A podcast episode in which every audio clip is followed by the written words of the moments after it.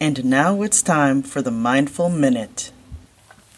Here's a tip courtesy of Kathleen Daly, art therapist from the previous episode. You do not have to spend a lot of time or money to benefit from creative outlets like art therapy. The simple act of scribbling out frustrations or finding structure through doodles in times of chaos can sometimes be enough.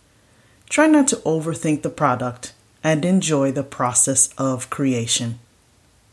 Thank you, Kathleen, and thanks for being here. See you next time.